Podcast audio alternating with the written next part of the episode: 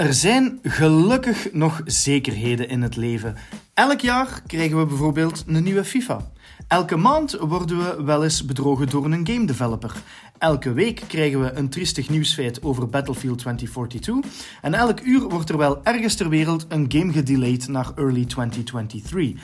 En elke twee weken is er de Pragalicious podcast. De zekerheden in mijn crew deze week, dat zijn Praga... Hallo. En Aaron. Hallokus. Ik ben jullie host Roma en zo zeker als maar zijn kan, heet ik jullie van harte welkom bij de Pragalicious podcast.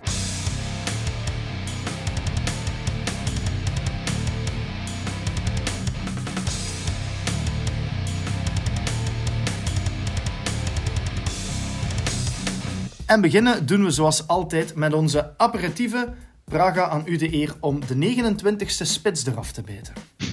Ah, wel, eh, ik ga beginnen met Fortnite en het, uh, het stopzetten van de bouwmodus.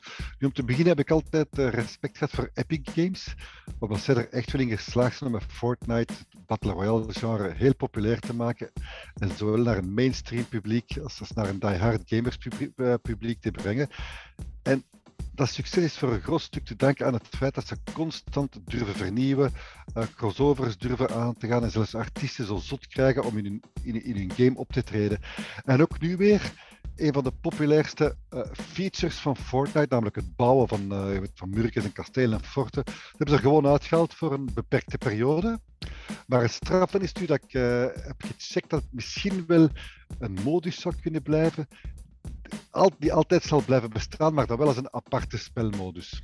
En ik vind dat goed, want ik heb zelf heel veel, veel te veel Fortnite gespeeld. Ik werd daarvan zot. Dan kwam er een gast tegen en ik zei: Oké, ik ga die aanvallen. En voordat je het wist, had hij een toren van 20 meter hoog gebouwd. Zat hij naar boven mij vierkantig uit te lachen. En ik maar roepen: Gast, kom naar beneden dat ik op u kan schieten. Kom jij naar boven, zegt hij tegen mij. Ik zeg: Jij bent ook opgevallen. Ik blijf beneden. Ik zei: Veel auto naar boven te komen, snapte? Dus ik heb uh, eigenlijk nooit gebouwd, af en toe wel een murken. Maar, maar gewoon om te zeggen dat ik en dan ben ik eigenlijk mee, omdat ik te veel tijd in stak, maar dat, dat, dat ik gewoon kotsbeu was van al die mannen. En daarom, ik heb het nu opnieuw geïnstalleerd, omdat ik één weet dat het nu tijdelijk weg is. En twee, uh, dat misschien als een aparte spelmodus gaat blijven staan, dat je kunt kiezen van kijk, ofwel speel ik Fortnite met de building mode, ofwel speel ik Fortnite met de no building mode. En ik zou zeggen, ik ga met de no building mode spelen, want dat staat de combat weer centraal. Ja, als ik het zo hoor in het begin dacht ik van waar zijn die makers van Fortnite mee bezig? Dat is juist wat hun game heeft groot gemaakt. Maar als ik het u nu hoor uitleggen, Praga, dan hebben ze dat met argumenten eigenlijk wel heel goed onderbouwd. Absoluut. Het, het rare is juist van... Ik dacht misschien dat er een massale backlash zou komen van de community. Maar uh, Kevin, je moet niet naar mij wijzen, want jij, kunt dan niet Fortnite, maar bon. Uh, Aaron, pardon. Uh, maar blijkbaar is het succes nu zo groot uh, dat ik zeg van er komt een aparte modus, omdat heel veel mensen die, net als ik, door dat bouwen eigenlijk zijn weggegaan, dat we echt als een shooter willen spelen, die nu terugkomen. En heel veel nieuwe mensen die afgeschrikt werden door die building feature, die nu ook het spel installeren en spelen. Dus het is weer win-win voor Epic, dus we hebben dat ook gezien. Wel ja, ja, Praga zegt in verband met dat bouwen. Ik heb ook een paar keer Fortnite geprobeerd. En bij mij was ook het grote probleem het bouwen in het spel. Ik heb het met mijn dochter een paar keer gespeeld. Dat was mijn geluk in duo's. Want mijn dochter die zag uh, vijanden lopen, als ik het zo mag zeggen. En op een wip en een snip had hij een heel stad gebouwd, bij wijze van spreken. en dan stond ik er naar te kijken van, hoe doet hij dat? En dan stond ik naar mijn controller te kijken van, ik ben hier taat voor geworden, voor hier stadjes te leggen bouwen en, en van alles en nog wat. Dus ik opteer ook wel voor eventueel terug te keren naar Fortnite, voor enkel zonder het bouwen te doen. En ik ben ook wel heel blij, en ja, dat is ook natuurlijk een slimme move van Epic, dat ze nu ervoor kiezen voor bijvoorbeeld het bouwen er volledig uit te laten, want ja, dan heb je geen Fortnite niet meer natuurlijk. Hè. Ik weet niet, Fortnite is voor mij nog altijd in de, in de eerste plaats een kleur, een kleur een hele mooi getekende shooter. En ik zeg het, dat bouwen, dat, voor mij hoefde dat niet echt. En ik bedoel, als je een man bent en ze schieten op u, dan draai je om en je schiet terug. Ik bedoel, je bouwt niet aan een muur en je kruipt 100 meter de lucht in om je te verstoppen in je kasteel van boven, En dan blijven ze daar zitten als de cirkel heel, heel, heel klein wordt. Dan is de cirkel bijna bus, dan lopen ze gauw weg en bouwen ze een nieuwe toren. Ik bedoel, moet een beetje serieus zijn ook. Hè. In de intro van deze podcast had ik het over zekerheden in de gamewereld. Aaron, nog een zekerheid is dat jij elke aflevering minstens eens één keer moet kunnen geilen op Returnal. Dus doe het nog eens uitgebreid. Ja, ja, inderdaad. Uh, de update van Returnal Ascension is uh, sinds kort uh, uitgebracht. En ik vond dat toch wel wederom het vernoemen waard om even over Returnal te liggen lullen. Ah, ik, ja, toch wel Praga. En het is een kans voor u, het is een kans voor u, Praga, om eindelijk voorbij de eerste baas te geraken, eventueel. Hè. Ik heb de ja, kans u aangeboden om met mij co te spelen. Dus ja, dat klopt. wie weet, maar, wie weet. Maar pas op, een goede vriend van mij, ik ga zijn naam zelf zeggen, de Randy van bij Nylas, die, die ging me ook helpen bij, met Dark Souls 3. Iserom, hier gaan we weer. Met die dancer van de Boreal Valley.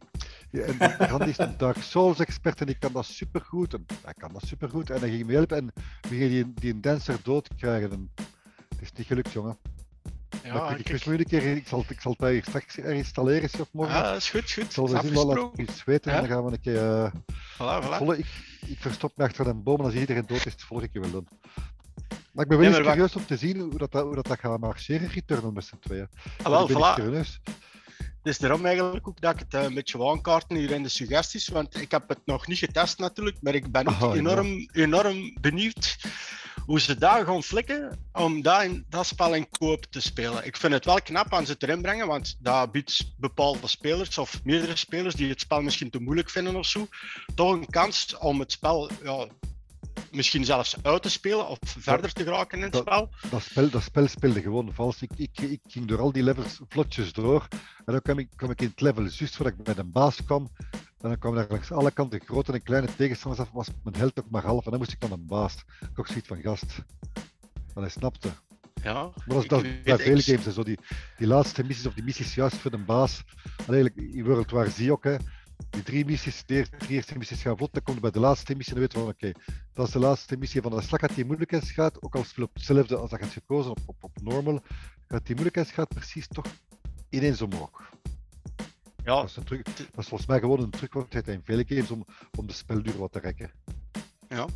Maar uh, ze hebben er ook buiten de koop natuurlijk de, een nieuwe soort van ja, gameplay-element ingestoken met de toren van. Het is precies een, uh, het is precies een, uh, een geslachtsziekte. Sisyphus. Ja, Sisyphus. Ja, ja. Dus, syphilis? ja, ja, daar hebben we juist van naar de dokter moeten gaan. Heel onbetaald. Heel onbetaald, Praga. maar in ieder geval, uh, het is eigenlijk een beetje grappig dat ze die mode erin steken, omdat je ook eigenlijk weet dat Babylon's Fall nog niet zo lang is uitgekomen. En dat is eigenlijk zo het, het soortgelijke systeem. Alleen ja, blijkbaar, als we de review van uh, Yannick uh, lezen, is dat eigenlijk volledig, die toren is eigenlijk volledig afgebrokkeld of zelfs gewoon neergestort. Dus uh, ben ik eigenlijk benieuwd hoe dat hij speltypen in Returnal gaat spelen. Want op het einde, ik heb al gelezen dat er ook gewoon allemaal nieuwe wapens in zitten. Misschien ook nieuwe gadgets, maar ook een nieuwe baas. Dus ik ben echt wel benieuwd om dat speltype ook eens te proberen. Maar ik kan zeggen, dat is ook wel gepikt volgens mij van een spel van jaren geleden, als ik me goed herinner. Ik denk de eerste Ninja Gaiden. Daar was een, een Mortal Kombat, heeft dat ook trouwens zo'n toren. Hè, dat je helemaal uh, naar boven moet gaan, een tegenstander per tegenstander, een paar bazen terug tegenstanders als je, als je boven zit. Maar weet je wat de oplossing is? In de Returnal. Geen idee. In plaats van met een trap naar boven te gaan, gewoon de lift pakken. Ha, ha, ha. Dan kom je direct bovenuit, hè. Wow. Jaloers, jaloers, jaloers. aroma, aroma. Is, ja, dat is, aroma dat is de reden waarom ik syphilis heb, hè. Doe je slecht humor, hè. Jaloers is niet het goede woord, Praga. Ik heb ook een, vraagje. Weet jij dat ze op Roma zijn werk, zijn, zijn, zijn, zijn, lijfs, zijn, lijfs, zijn lijfzweet of geur... Zijn, lijfsgeur, zijn lijfgeur noemen en het is aroma. Het antwoord is aroma. Ah, je zeg het. Zeg het. Kom. aroma die Roma. Aroma die Roma. ik, me voel hem al aankomen van podcast 16, denk ik. Wow. Jaloers Het um, derde Um, maar ik ze mijn woord kwijt. Nieuwsitem heet dat. Nieuwsitem, ja, maar wij noemen het anders. Uh, aperitiefke, ja, het zou wel zijn. Het derde aperitiefke waar ik het zelf even over wil hebben, is de nieuwe game die Supermassive Games heeft aangekondigd. De Supermassive kennen we intussen van Until Dawn, van de Dark Pictures serie Man of Medan, Little Hope en House of Ashes. heeft aangekondigd dat hun nieuwe game The Quarry in juni al beschikbaar zal zijn. Eén, ik ben daar heel blij om. Meer Supermassive games. Ik vind dat altijd fantastische games. The Quarry ziet eruit als een vrij standaard uh, slasherfilm van de jaren 80, 90. Hè? Groep tieners met een paar stereotypen erin. Hè? De trut, de perfecte leerling, de bangerik, de uh, hunk die alles gaat oplossen, noem maar op. Uh, gaan samen naar een gebied op een soort van vakantie, op een soort van trip. En er gebeurt van alles en wie weet wat. En alle beslissingen gaan het weer beïnvloeden. Ik ben heel blij dat dat komt.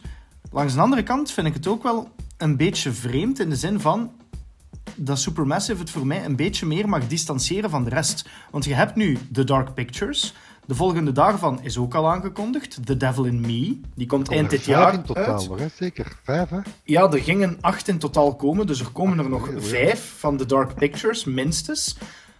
Maar nu heb ik wel zoiets van, ja, The Quarry speelt hetzelfde, is van dezelfde studio, is met exact dezelfde principes. Dus waarom is The Quarry geen Dark Pictures en The Devil in Me wel? Maar ze misschien terug willen keren naar uh, hun eerste titel, hè, Until Dawn.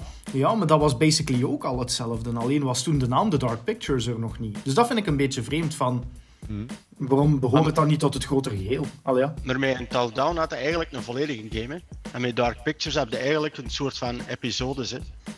Wow, elke game van Dark Pictures is ook een verhaal op zich. Hè. Dat zijn ook ja, films. Die, die, zijn, die, zijn, niet verbonden met elkaar, hè, denk ik. Nee, Gewoon technisch gezien dus. wel. Hè. De Curator is het overarching story, maar ja, dat is zo wat ja, verbonden gelijk dat... Ja, ik weet het niet, maar dat is zo verbonden en niet verbonden. Hè. Ja.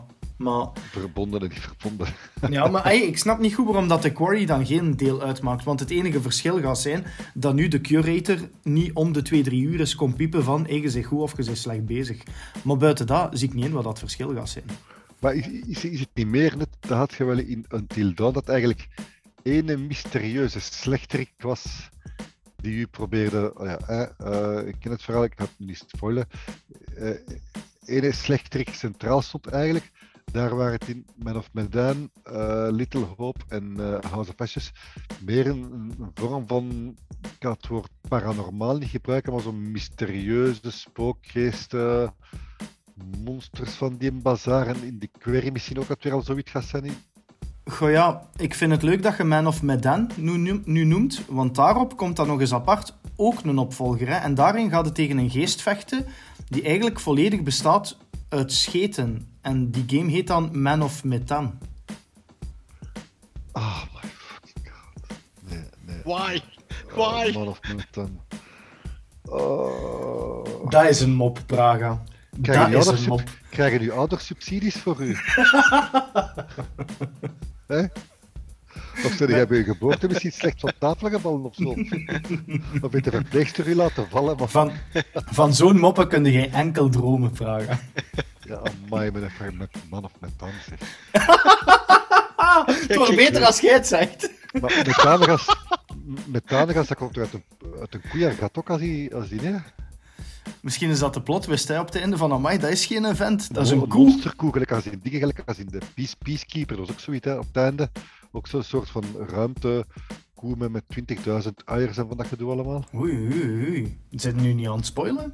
Is dat geen spoiler oh, nee, dat, dat, is al een paar maanden uit, dus je...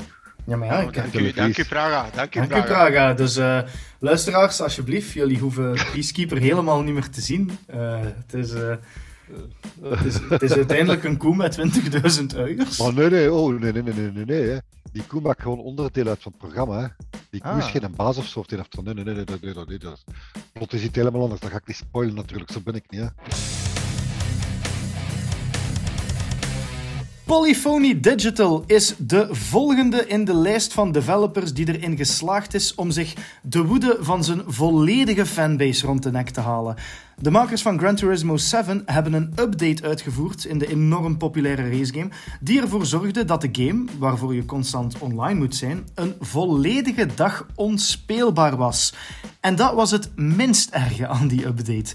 Veel erger nog is dat de update het prijzengeld van de races waaraan je kan deelnemen drastisch naar beneden heeft gehaald. Heel wat races verliezen tot wel 60% van hun opbrengst, waardoor je als speler, ja, simpel gesteld, met veel minder cash achterblijft. De Legendary Cars daartegen, die zijn nog nooit zo duur geweest. De prijzen knallen vlotjes tot in de miljoenen. Ben je bijvoorbeeld verliefd op de 1929 Mercedes S Barker, dan betaal je daarvoor 20 miljoen credits. Nu heb ik daarvoor eens even een rekensom gedaan. Stel, je gaat een keer op de GT Cup 3 Autodrome Lago Maggiore. Een geweldige race die een heel goede verhouding heeft qua prijzengeld ten opzichte van tijd die je eraan spendeert. Een race van vijf ronden. Elke ronde duurt ongeveer rond de twee minuten.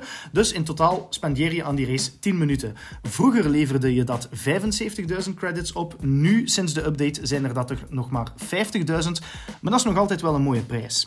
Stel dat je die race van 10 minuten 6 keer op een uur doet. Dat is technisch gezien niet mogelijk met laadtijden, maar dat laten we even achterwege. Dan betekent dat dat je op 1 uur tijd 300.000 credits kan verdienen. Dat betekent dat je voor de Mercedes uit 1929 na amper 67 uur racen al aan de slag zou kunnen gaan. Ja, volgens uh, Polyphonie, ik kan me niet anders inbeelden, is dat dus niet veel, 67 uur racen. Ben je toch een vuile ongeduldigheid, geen probleem. De 1961 Ferrari Berlinetta die kost amper 8,2 miljoen. Dus dat is amper 28 uur werk en die kan je al kopen. Gelukkig komen de nobele helden van Polyphony met nog een extra oplossing. De microtransactie. Voor amper 20 euro kan je 2 miljoen credits gewoon ineens aankopen. Die Porsche, even 80 euro neerleggen en hij is van u. Ah, willen we dan toch die Mercedes uit 1929? 200 euro en we kunnen er meteen de wijde wereld van Gran Turismo mee intrekken. Praga, met deze rekensom en met deze uitleg, hoe voelde jij u daarbij? Deze rekensom en die uitleg van u hè, is de reden als ik naar een beenhouwer ga en ik vraag, madame, mag ik 250 gram Amerikaan preparé? En die madame zegt tegen mij, meneer, mag iets meer zijn? Ik altijd direct ja zeg. Want alles wat hij met een uitleg bieden doet, is juist gelijk als dat jij me nu gedaan hebt. dus ik, hij is de, bij een Amerikaan tegen dat ik naar Ja, dan is hij groen. Dan is hij groen. Nee, maar het is, het is te gek voor woorden. Hè. Ik, ik, was zelf, ik was zelf zo ja, gefascineerd dat ik echt wel eens wou berekenen van oké, over hoeveel tijd spreken we nu? En mocht je nu zeggen dat je een vijftal uur of een tiental uur moet rijden voor zo'n auto, dan zou ik nog kunnen zeggen van oké, dat is een uitdaging die ik wil aangaan en dan kun je ermee pronken. Niemand, niemand, allee, er zal wel een zot zijn, maar niemand rijdt toch 67 uur voor één wagen? Je hard ik, je hard van had. Er zelfs die, was ook niet in Grand maar die 24 uur aan een stuk bleven rijden voor die, voor die Le Mans trofee binnen te halen. Ja, dat, dat klopt. Dat zou ik ook niet doen, eerlijk gezegd. Hè? Dat klopt. Een maat van mij heeft dat zelf gedaan. Maar het, ay, het punt van dit alles, het is toch schandalig, of niet? Absoluut. En dan merk dat ik nooit of nooit 1 euro zal investeren in microtransacties. Absoluut niet. Wat ik wel doe, uh, doe is uh, een Battle Pass kopen bijvoorbeeld. Dan weet ik, ik betaal 9,99 euro. En in het geval van Call of Duty, als je aan level 100 gaat en je Battle Pass al iets meer terugverdient, dus je koopt ene keer is het, het gerust voor de rest van, van de jaar, als ik het zo moet zeggen. Bij, bij, ik heb bij Halo gedaan, ik heb bij Fortnite ook dikwijls gedaan. Maar dat krijgt tenminste waar voor je geld. En als spelenderwijs verdient je je Battle Pass terug of verdient de skins of dansjes of, noem het maar op allemaal. Maar nu echt zo 67 of meer dan 20 uur gaan rijden voor één auto, daar heb ik er niet voor over. Ja, het is ook heel simpel. De developer die eigenlijk tegen de gamer zegt van jongens, we maken het overduidelijk dat niet de bedoeling is dat je zoveel rijdt. We willen gewoon uw sensen. Hè? En er zijn, er zijn nog um, beruchte voorbeelden van zo'n praktijken. Star Wars Battlefront 2 van EA heeft er een paar jaar geleden echt uh, serieus ondoren voor gekregen.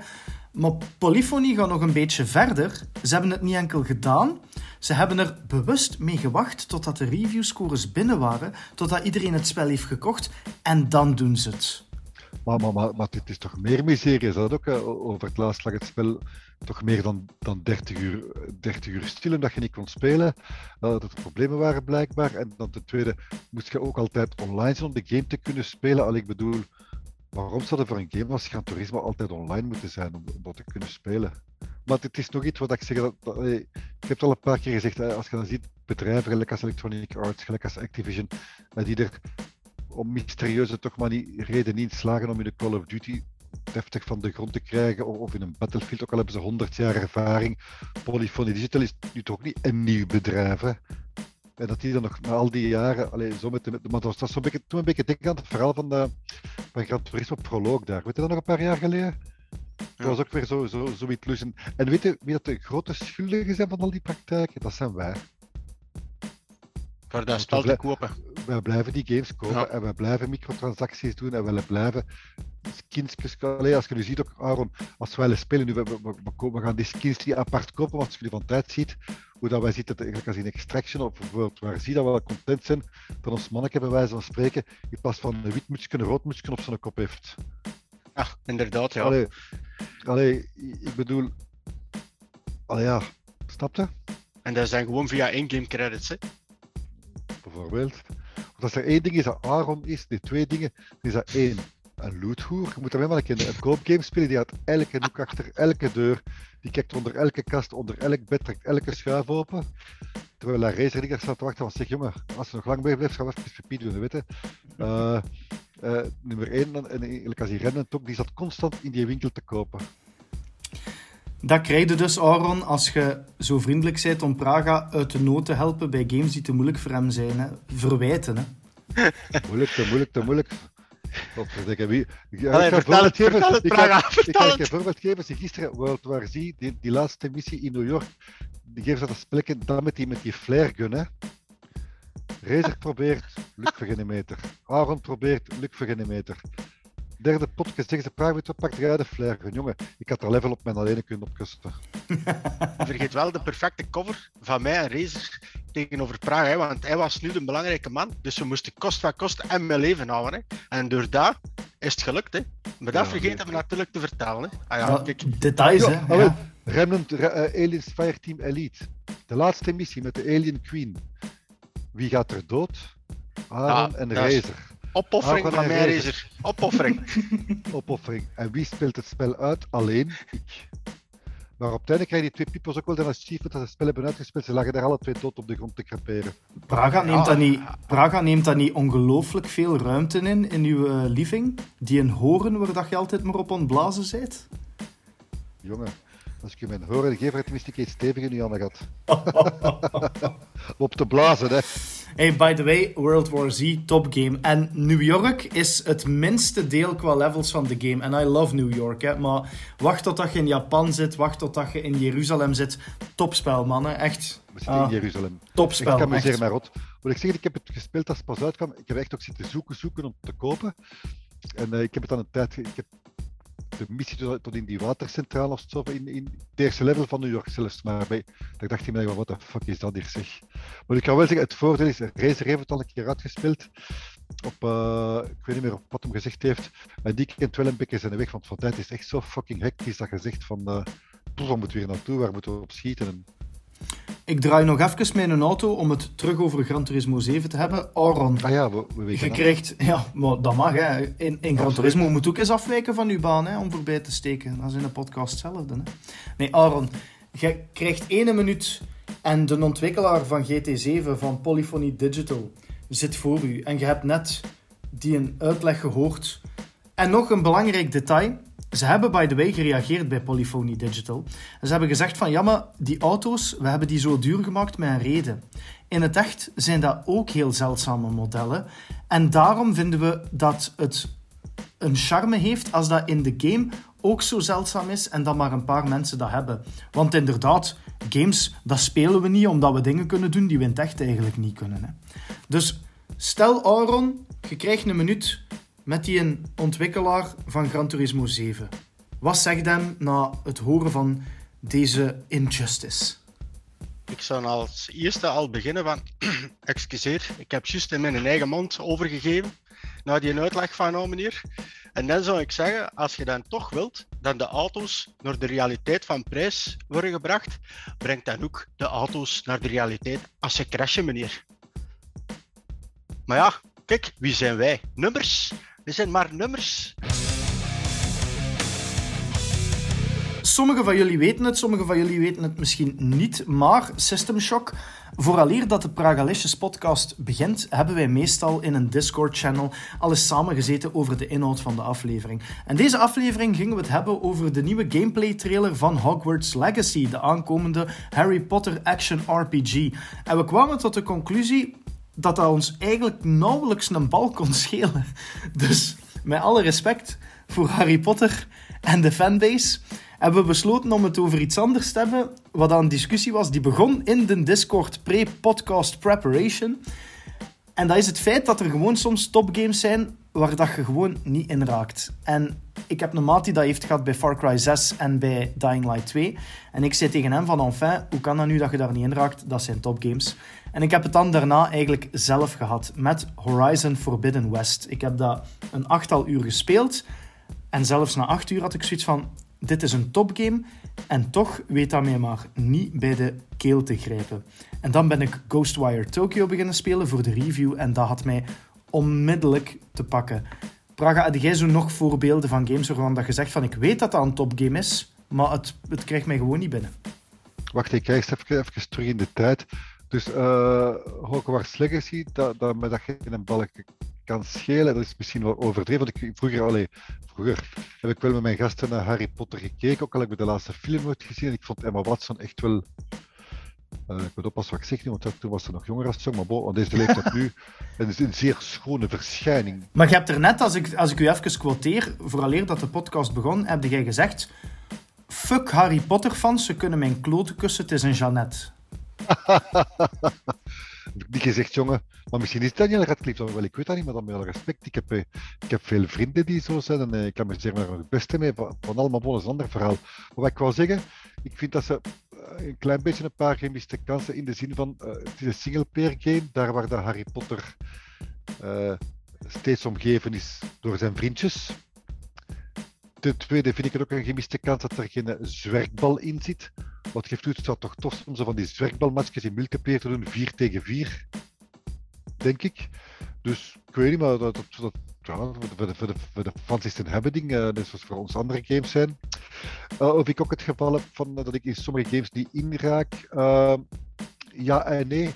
Ik voel dat meestal al binnen het eerste uur of het verhaal met te pakken heeft of niet.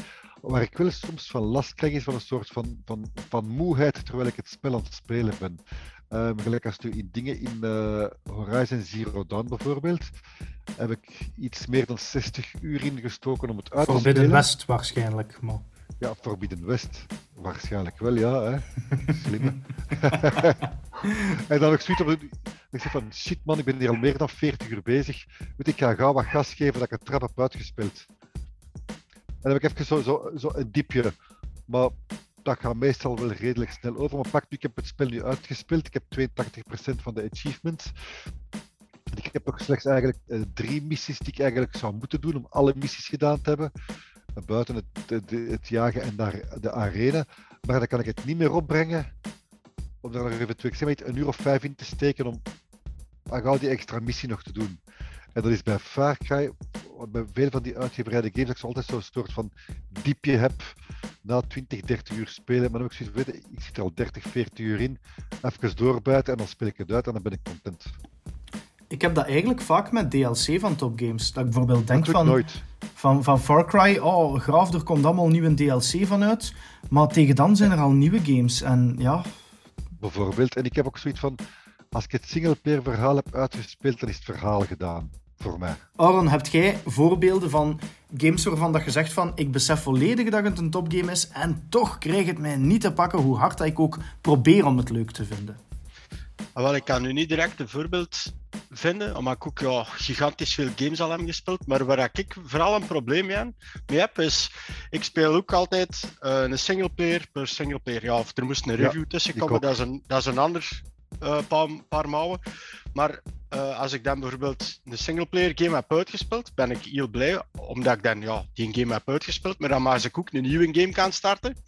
Mm. En dan heb ik, dat begint dan bij mij het probleem al, de welke ga ik spelen. Ja. En eenmaal gekozen, begin ik dat spel te spelen. En dan ben ik ongeveer, ik zou zeggen, vijf uur bezig. En dan heb ik zo niet, en dat is bijna bij elk spel, dat is kei, kei raar. Maar de eerste vijf uur daar moet ik mij precies altijd zo'n beetje over kunnen zetten van je bent een nieuwe game aan het spelen, kom op. En eenmaal dat ik die klik heb gemaakt, dan is ik vertrokken. Maar ik heb altijd zo een heel een probleem om een nieuwe game te starten. Mhm. Ook al vind ik die goed, hè.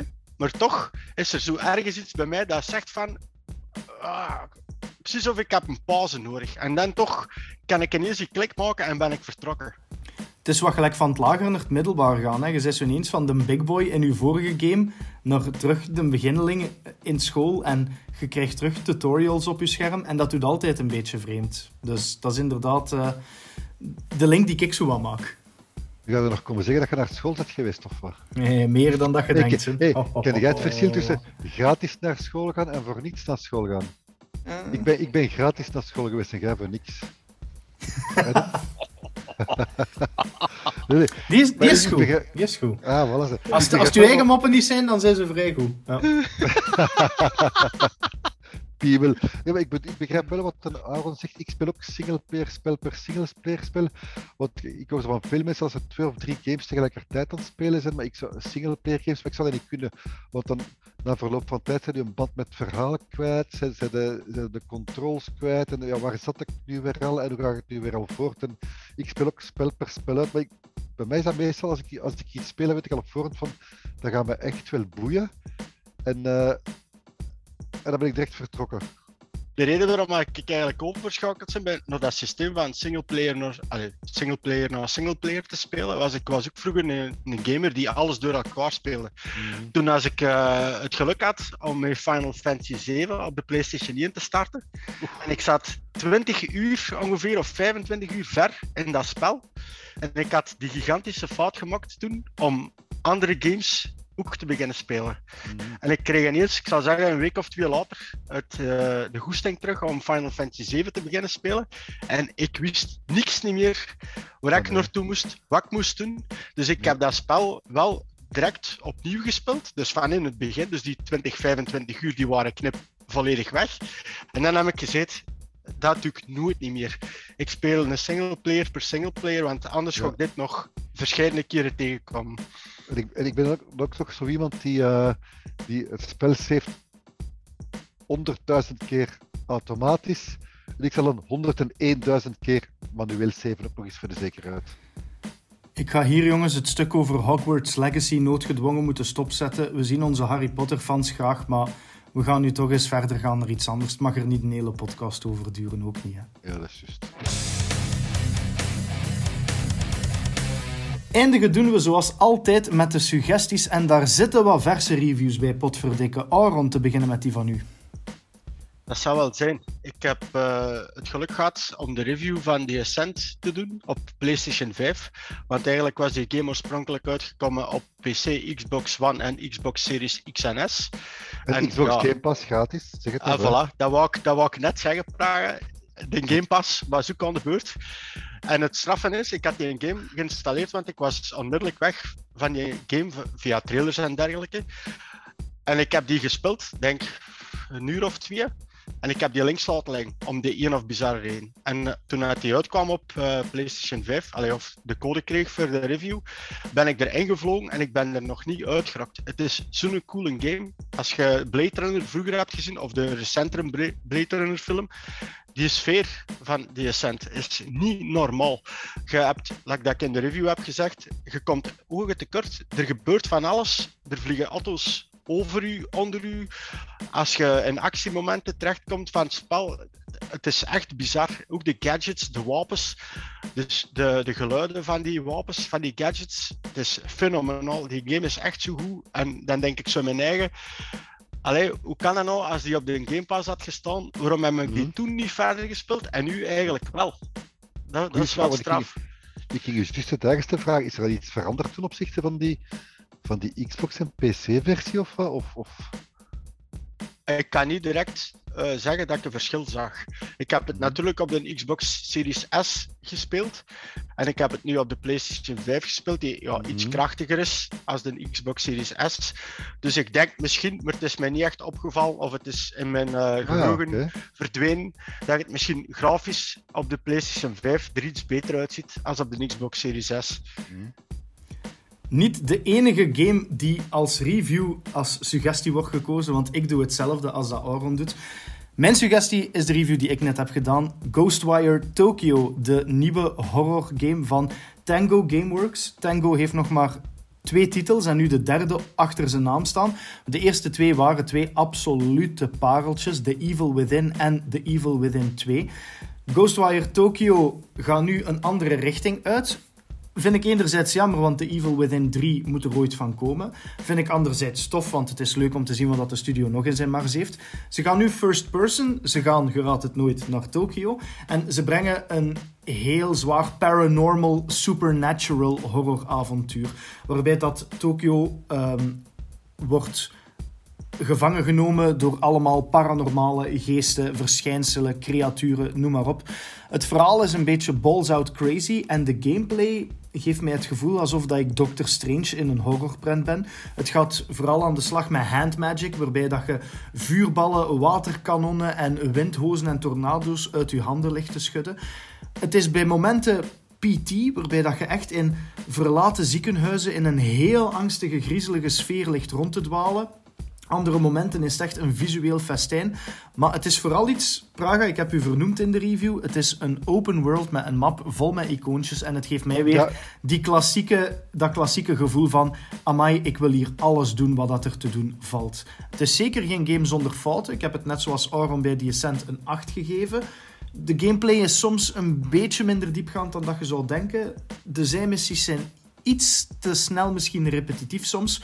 Maar de wereld is grafisch prachtig, super levendig, heel goed gevuld. En ja, het heeft mij volledig in de ban. Dus Ghostwire Tokyo is iets wat ik iedereen kan aanraden. En nu dat we toch in het thema van Ghost zetten, vermeld ik heel snel erbij dat de Zweedse metalband Ghost ook een nieuw album heeft genaamd Impera en dat dat absoluut beluisterd moet worden.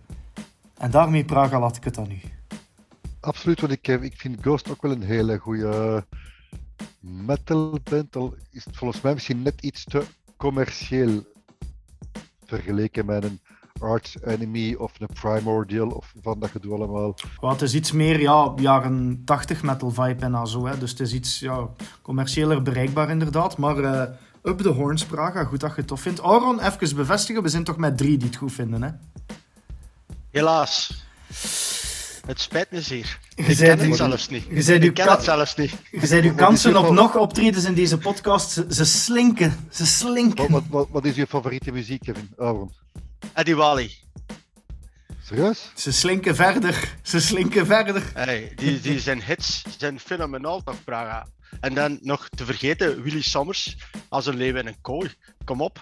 Allee, dat zijn klassiekers, ja. mannen. En Eddie Wally, heeft een, Eddie Wally heeft een intro voor Battle Royales geschreven, nog vooraleer dat wij het wisten. Hè? Ik spring uit een vliegmachine.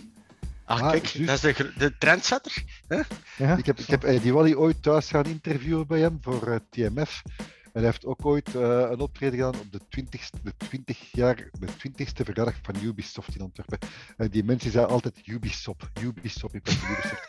Anyway, van de Evil Within 1 en 2 gesproken. Ik heb die games altijd willen spelen. Ik heb er altijd zoveel schrik van dat ik, dat ik ze niet heb durven spelen. En dus mijn vraag is dan, Ghostwire Tokyo nog erger qua horror of even erg als die twee? Nee, het uh, danst op een dun koord tussen thriller en horror. Er zijn momenten dat heel eng is, maar er zijn ook momenten van makkelijk twee uur aan een stuk waarbij dat je geen drie keer zult verschieten. Maar dat maakt de enge momenten des te enger, als je snapt wat ik bedoel. Dus de Evil okay. Within, de Evil Within is toch eigenlijk meer een beetje gore als horror? Ik bedoel dat meer ja, alle ja. en, en, en, en... Dat zit er ook in, ja. Twee topgames, by the way. De twee nog iets beter dan de één, vind ik zelf. Maar Evil Within kon ook echt wel heel eng uit een hoek komen. Misschien niet op het niveau van een Dead Space of een PT. Maar Evil Within zou ik wel full-blown horror en jumpscare en sfeervolle horror noemen. Terwijl dat Ghostwire Tokyo voor echt de uh, doorwinterde horrorfanaten iets meer thriller horror zal zijn. Maar dat betekent niet dat je niet gaat verschieten. En vergeleken met Resident Evil Village? Um, zet ik het iets lager. Het heeft wel iets speciaals. Het heeft wel iets speciaals. Ja, iets lager. Het begin, van, het begin van Village was meer eng dan Ghostwire Tokyo. Het einde van Village was minder eng dan Ghostwire Tokyo. Iets eronder, maar niet veel. Is, is het eigenlijk ook niet zo'n beetje een mix uh, van horror en misschien games als Dishonored? Ja, ja, ergens wel. Dishonored, zo een vuilsfeertje, gelijk een, Bioshock of zo bijvoorbeeld. Maar inderdaad, uh, er zit heel veel in. En het ziet er uniek uit. Het speelt iets minder uniek, omdat ja, die handmagie is heel cool. Na een tijd kom je er ook wel achter dat dat eigenlijk hetzelfde is als een pistool, een shotgun, de sniper. Alleen ga gewoon close, mid en long range combat. Hè, op een heel mooi gebrachte manier. Maar ik zeg het, het is misschien, het is misschien een goede horror game voor mensen die niet veel horror spelen. In de zin van, het is allemaal nog wel te doen. Maar er zijn enge momenten. Gelijk dat hoort ook wel. Hè. Maar ja, Roma, je hebt, je hebt eigenlijk wel geluk als je handmagie moet gebruiken in Ghost, dat ze dat al gewoon in, vanuit uh, het leven uh, zoals je. allee, maar wow, mijn mop. Mijn mop. Nee, ik heb ze door. Mijn, mijn mop, mop is dat. dat, dat, dat, Zeg, dat, dat doet mij denken aan Mieke, Mieke de Vuist van de Razer. Ja, voilà. In, in gebruik ik nou mijn mop. Ik verknal mijn speciaal voor Razer, als hem zou luisteren, de groetjes van Mieke de Vuist. het, probleem is dat, het uh, probleem is dat ik in enkel mijn waterkanon gebruik qua handmagie. Oh, oh, oh, jongens, jongens, toch. Dat is, meer, dat is meer een druppelbox, maar bon. Um, of een soda-stream als je zo op duwt. Zo. Wat is uw suggestie, jong? Ah ja, juist. Dat is aan mij. Nou wil ik zeggen, ik, was vroeger nooit iemand die uh, vaak multiplayer games speelde, of al zeker en vast geen koop games. Want ik, game voor mij echt zoiets was, dat was echt mijn meme-momentje op mijn gemakje chillen spelen. Maar ik zeg het, met een Aaron en de Razer heb ik toch wel beginnen koopgames te, te ontdekken. En ik zeg het, als ik er nu eentje moet aanhalen, zou ik zeker World War Z nog eens uit de kast halen. En zeker met die aftermath die er nu is bijgekomen. En recent heeft het, uh, vorige week heeft het spel nog een update gekregen. En dankzij de Xbox Game Pass is het gratis. En het blijft toch ja, iets uniek om, om games te proberen en te spelen. Ik anders ook niet zou spelen, maar World War Z. Wat daar zo cool aan is, is uh, het een shitload aan wapens. Je kunt zoveel keuze uit personages om te spelen, om je wapens te levelen, om je eigen skill tree een beetje uit te bouwen. Het zit boordevol actie die eigenlijk nooit stopt. Het is echt heel hectisch. En vooral met die swarm engine dat je van tijd duizenden zombies tegelijkertijd op je ziet afstormen. En dan blijft van tijd, als, als dan die mannen de muren bouwen, zoals in de film, dat je zegt van, dat je echt met je mond vol tanden gewoon even gewoon staat te kijken. In plaats van te beginnen schieten, dat ik zeg van, man, ziet daar en ziet daar en ziet hoeveel vlok er hier eraf komt. Dus dat zit echt fucking goed in elkaar. En ik zou iedereen die op zoek is naar een, inten, in, een intense, actievolle en momenten zeer hectische koopshooter uh, World War Z toch willen aanbevelen, ook al is het spel al een paar jaar uit. Vooraleer dat ik afsluit, heb jij die dan aan uw voordeur gelegd, Praga, die aftermat? Uh, uh, uh, Hij moet lachen. Hij moet lachen. oh my god, jongen. Maar eigenlijk zou ik een, een, een, een stand-up comedy show moeten doen. Hè.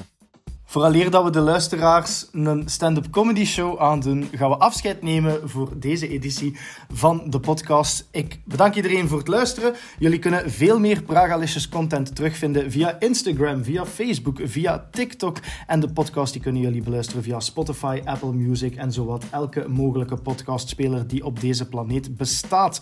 Binnen twee weken zijn wij er opnieuw met een nieuwe lading zeer goed game nieuws en zeer slechte moppen. Tot dan!